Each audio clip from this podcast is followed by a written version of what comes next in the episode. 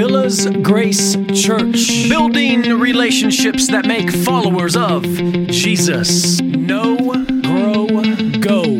To know Him, to grow in Him, to go with Him. We continue our sermon series in the, the book of James. Faith works, or works of faith, because that's really what it's all about. A lot of conflict in the book of James. A lot of people think that you have to earn your salvation. We know as gospel believing individuals that that is not true. We know that our salvation is a gift given to us. That is grace. For it is by grace you've been saved through faith, not by works, so no man can boast. But the one thing we need to keep in mind as we go through the book of James is this our work will manifest itself out of our faith given to us. Let's pray. Heavenly Father, we gather together now to continue in our worship of you. Our prayer is that we allow your truth to penetrate our hearts, to convict us in such a way that we follow the lead of your spirit that you have placed within our hearts. We pray in the name of Jesus, who has made all of this possible. Amen. I just want to start off this morning by giving you this verse as you look at this image. This verse will not be on the screen, but look at the image as I read this verse. This is from Galatians chapter 3 verse 26 and it's just like this. For in Christ Jesus you are all sons of God through faith. For in Christ Jesus you are all sons of God through faith. That doesn't mean that we're all sons of God. No, it means that we're all sons of God if we have faith in Jesus. All of us who have faith in Jesus, that really levels the playing field. So I guess it's safe to say, and I would suppose this is correct when I mention the fact that your skin pigmentation, that's actually irrelevant. I suppose your level of attractiveness then would be irrelevant as well if this verse is true, but we know this verse is true because we are Bible believing individuals. We believe in God's word. We believe that His word is absolute truth. See, this contradicts the sin nature that we were actually born into. And Pastor Jared walked us through how we were born sinners just a few weeks ago. But there's this decades old experiment that found that newborns and young infants actually spend more time staring at faces that adults deem to be attractive. That's something that a newborn will naturally do as they are born into sin. See, this study consisted of images chosen by adults of faces that are considered to actually be beautiful and others that are considered to be less attractive. And the baby in this study spent more time staring at the face of those that we believe to be more attractive. I think it's safe to say that we're born into that type of sinful behavior. Also, though, with all this being said, and in light of our verse, which stated, For in Christ Jesus you are all sons of God through faith, I suppose that your socio-economic status how much money you make, how much is in your bank account, how much is in your portfolio, your invested portfolio, that is all irrelevant as well. So whether you are, you know, black, white, brown, yellow, purple, green, or whatever color it is that you are, whether you are an elite, upper class, middle class, lower class status, it too is all irrelevant, especially when it pertains to the gospel. Brothers and sisters, Either you are a child of God or you're not. It is black and white, it is cut and dry. It's either or. Either you are a child of God or you're not. And it's not about what you look like, it's not about what you have or what you don't have. It's all about your faith in Jesus. And see, as you look at this image here, it's all about the heart. It's not about the ex- external appearance, it's about the heart. See, that's where sin is harbored. But that's where the Lord has put His Holy Spirit. If we have saving faith in Jesus, the Holy Spirit resides in our heart to convict us of sin so we can root sin out, so we can better follow Jesus. And see, it's sinful then for us to be partial to one person over another, since we know this is true. Since it's all about the heart, it is sinful for us to actually be partial to one person over another. In fact, it's actually sinful for us to be prejudiced. And that brings us to the title of our sermon this morning. We're going to be in the book of James, chapter 2, verses 1 through 7. And that title of our sermon, coming from those verses, is Sinful Prejudice. Sinful Prejudice. Last week we were encouraged as we recognize that the mark of a Christian is someone who hears the gospel and responds accordingly. It's not good enough to just hear the gospel. We must hear the gospel and respond accordingly, which is only actually achieved through the implanted Holy Spirit in our hearts. And we know that's gospel truth. It is His work that He is doing through us. It's our ability to yield to His work that actually matters. Today we're going to be encouraged in impartiality. After all, our God is a impartial God. That's one thing that we forget. We like to throw out a lot of the attributes that we see in the Lord, but then we forget that, yeah, He is holy, He is righteous, He does show mercy, but ultimately, He is an impartial God. We're going to be encouraged brothers and sisters, in how not to be prejudiced. So let's go ahead and get into our text this morning James chapter 2, verses 1 through 7. My brothers, show no partiality as you hold the faith in our Lord Jesus Christ, the Lord of glory. For if a man wearing a gold ring and fine clothing comes into your assembly, and a poor man in shabby clothing comes in also, and if you pay attention to the one who wears the fine clothing and say, you sit here in a good place, while you say to the poor man, You stand over there or sit down at my feet. Have you not then made distinctions among yourselves and become judges with evil thoughts? Listen, my beloved brothers. Has not God chosen those who are poor in the world to be rich in faith and heirs of the kingdom which he has promised to those who love him? But you have dishonored the poor man. Are not the rich the ones who oppress you and the ones who drag you into court? Are they not the ones who blaspheme the honorable name by which you were called? Amen. As we look to put these verses this morning into one simple sentence, that verse or that's, that sentence that defines these verses looks just like this The believer should seek the inward heart, not the external prestige.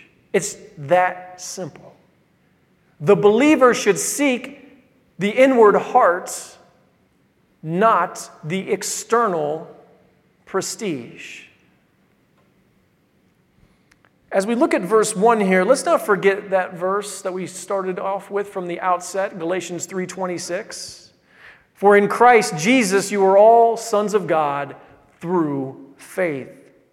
Now, how does James begin verse 1? He begins by saying, My brothers. See, he's speaking to those who have saving faith in Jesus. That's James and his audience here. See, he's saying, Show no partiality. And this is the same as saying, Show no prejudice. The exact same thing. We're being asked here by James to imitate our Lord and Savior. We're being asked to be impartial. See, in Romans 2, verse 11, it says this it says very clearly, For God shows no partiality. For example, Jesus was not born in the holy city of Bethlehem, was he? No. Jesus did not grow up in a reputable town with prestige. That wasn't where Jesus came from. If our God wasn't impartial, if our God did show partiality, he clearly would have had Jesus being born in Bethlehem with some prestige. If the outward appearance and reputation from that perspective actually meant something, then Jesus wouldn't have come from Nazareth, which actually had a poor reputation. And we know this from John chapter 1 verse 46 where it says, Nathanael said to him, "Can anything good come out of Nazareth?" Fortunately, Philip said, Yes, come and, come and see. How about in Matthew 20, where Jesus said this And this has everything to do with being partial or impartial. For the kingdom of heaven is like a master of a house who went out early in the morning to hire laborers for his vineyard. See, if you remember that parable, what happened? The workers who were hired in the first hour got paid the same as the workers who were hired in the 11th hour. Our God shows no partiality. Then Jesus ends the parable by saying this He says, So the last will be first, and the first last. Our God is an impartial God. Now, as we move on to verses 2 through 4, James continues by giving us a similar illustration, and that's exactly what he's doing. Let me read verses 2 and 3, because this is James and his illustration here. It says, For if a man wearing a gold ring and fine clothing comes into your assembly, and a poor man in shabby clothing also comes in, and if you pay attention to the one who wears the fine clothing and say, You sit here in a good place, while you say to the poor man, You stand over there, or, you know, sit down at my feet, See, it was common in that day for, for people of wealth to wear multiple gold rings. We don't see that as much anymore. I mean, every once in a while you will see that. But we live in a very, very unique day and age. Because we can kind of show off our status two very simple ways. Whether you actually have the funds or not to afford what I'm about ready to say, you can still do it because we live off of credit, right? You can show off your status by designer clothing. You can show off your status by what kind of car you drive. But really, it's all a false sense of reality. It's all a false sense of security. See, today this can be accomplished without wealth. We are, in fact, just that a society that runs on credit, which in turn makes us a society that runs off of debt. I think if most of us were honest here this morning and we evaluated how we were with our finances, we wouldn't be shocked to find out that many of us are living off of debt. But then we need to ask ourselves the question why? What is it? What decisions am I making? What attitude do I have towards life that has caused me to be put into the situation that I'm in now? Which, if you ask me, is even more reason why we shouldn't show any prejudice to anybody. Because we're really all in the same boat. See, even the, the one who's indebted is just as bad as the one who put that person into debt. There are plenty of individuals in this world who have made a fortune off of everyday average Joes like us going into debt. Brothers and sisters, let's not get this twisted though. The sinful behavior is not with the one wearing a gold ring or the one wearing a fine clothing like we see here in the text. The sinful behavior is not with the poor man in shabby clothing either. That's not where the sinful behavior is. The sinful behavior, though, is with the one being prejudiced against those who are or not. Oh, you sit here in a good place, and, and you, why don't you just stand over there or sit at my feet? See, back in, in the day when this was actually written, the Jews didn't have the opportunity to have seats for everybody. So, according to your status in society, maybe put you in a position to be able to sit on a seat or a bench. And it wouldn't have been fair to say, yeah, you come in, but you got to sit here at my feet because of my status. Those who harbor this type of sin in their hearts are, as it says at the end of verse 4, what does it say right there? It says, and this is harsh judges with evil thoughts. Brothers and sisters, this happens in the church. If this didn't happen in the church, then why would James have to write about this? See, it happens in the church, but the church should be the last place that this ever happens. The church should be the place where somebody walks in, and the first thing that we do is find out ways that we can learn their hearts. We shouldn't just judge somebody by their outward appearance. My, my first time experiencing this actually came in the fourth grade. I went to a basketball camp. It was a Christian basketball camp. And mind you, I'm to a point where anything labeled Christian, I question even harsher. But I was at this Christian basketball camp, and I remember this young man was just being teased nonstop by everybody else. And for some reason, I, I don't even know why, I asked him because it was breaking my heart that they were making fun of him. Now, now, mind you, he probably came from lesser means than everybody else, and you could just tell by what he was wearing, but that wasn't what was important to me. And I asked him, I said, Why do you think it is that they're making fun of you? And it was funny because it's kind of like one of those movie situations. Because it was like the guy at the camp, the, one of the older campers, one of the better athletes, probably the better looking of all the campers in this camp, the guy who seemingly had it all from you know, the outside looking in. He was the one just riding this young man. And I remember asking this kid who was about my age at the time, I said, Why is it do you think that they're doing this? And he said, I, I don't know. Maybe it's because my shoes aren't black like their shoes are black. It was all external. And I remember, too, what was actually heartbreaking even further, and I don't know why, I'll just never forget this. I remember wanting his address after camp I was able to get his address from the coach from the college who put on the camp. I remember sending him a, a, letter just to encourage him. And I remember how he responded when he wrote back to me. He, he had become hardened. He was not accepting of my encouragement. He was actually writing things back to me that led me to believe that he had been treated like this a lot in his life. And he was defeated and he wasn't willing to accept somebody coming alongside him. But that wasn't for any other reason than other than how he had been treated his whole life because of how he grew up. Small little Indiana town on a farm with probably not much. Parents probably didn't even have two nickels to rub together. So, my point is this happens in the church, it happens in Christian organizations, whether you're in elementary school at a young age or you're towards the end of your life.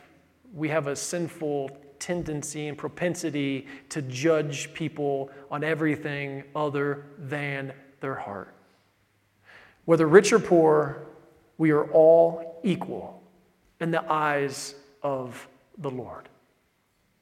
In verses 5 through 7, verse 5 actually reveals where real wealth re- resides. See, the rich in faith and heirs of the kingdom. God has chosen those who are poor. He has promised his kingdom, as it says, to those who love him. Brothers and sisters, again, skin color, the pigmentation of your skin is irrelevant. Your socioeconomic status is irrelevant. So, whether your pigment is black, brown, white, yellow, purple, green, or whatever, whether you're an elite, an upper class, middle class, lower class status, it too is all irrelevant. It's all irrelevant because, quite clearly, from what we see in our text this morning, God doesn't choose any of that when He chose us. All of that had nothing to do with what God used to determine why He chose us. God chose us, if we look at this text and if we're honest with ourselves when we look at it, He chooses us because of faith. God has chosen the heart where His Holy Spirit resides, and His Spirit resides within the heart because of the faith that He chose to give us. That is the gospel.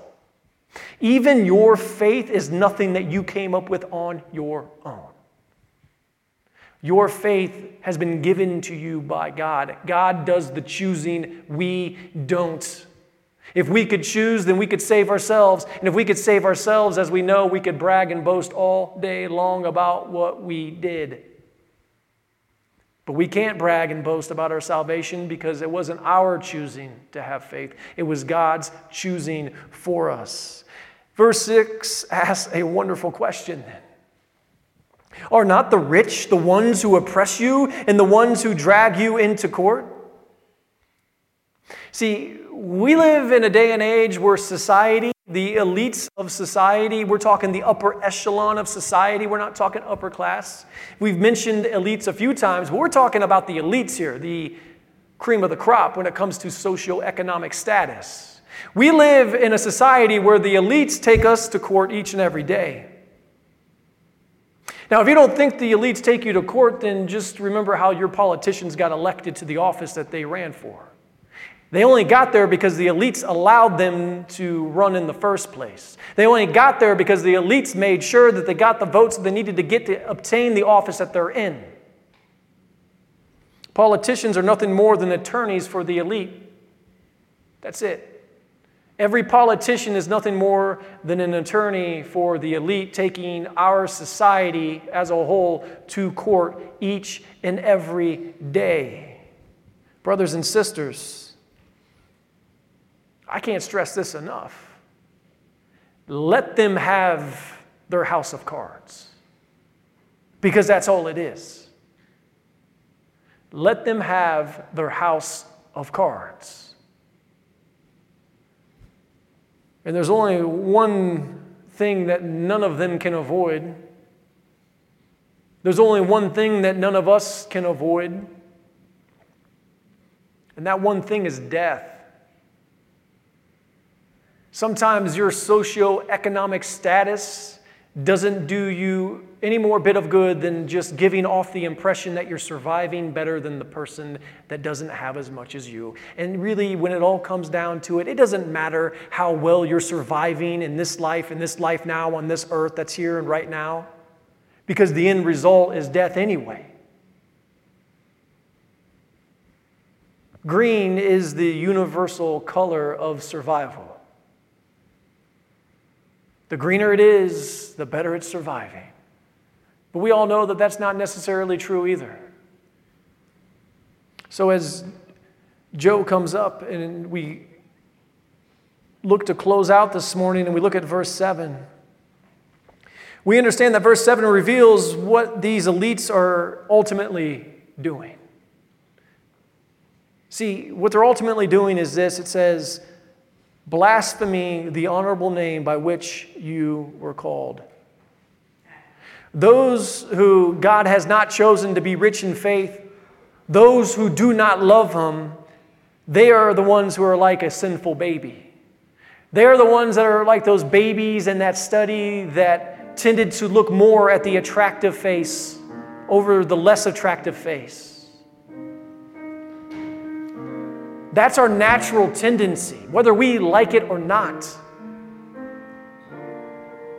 I think it's safe to say that not one of us here is above that. And that's where we keep ourselves in check by preaching this gospel truth to ourselves every day. The reminder that we need not to be partial to one person over the other. The reminder to ourselves that we must not participate in sinful prejudice.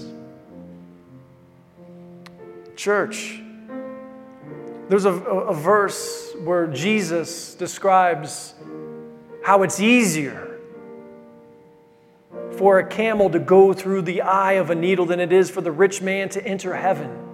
And the reason why he says that is because the rich man is used to buying his way along the way.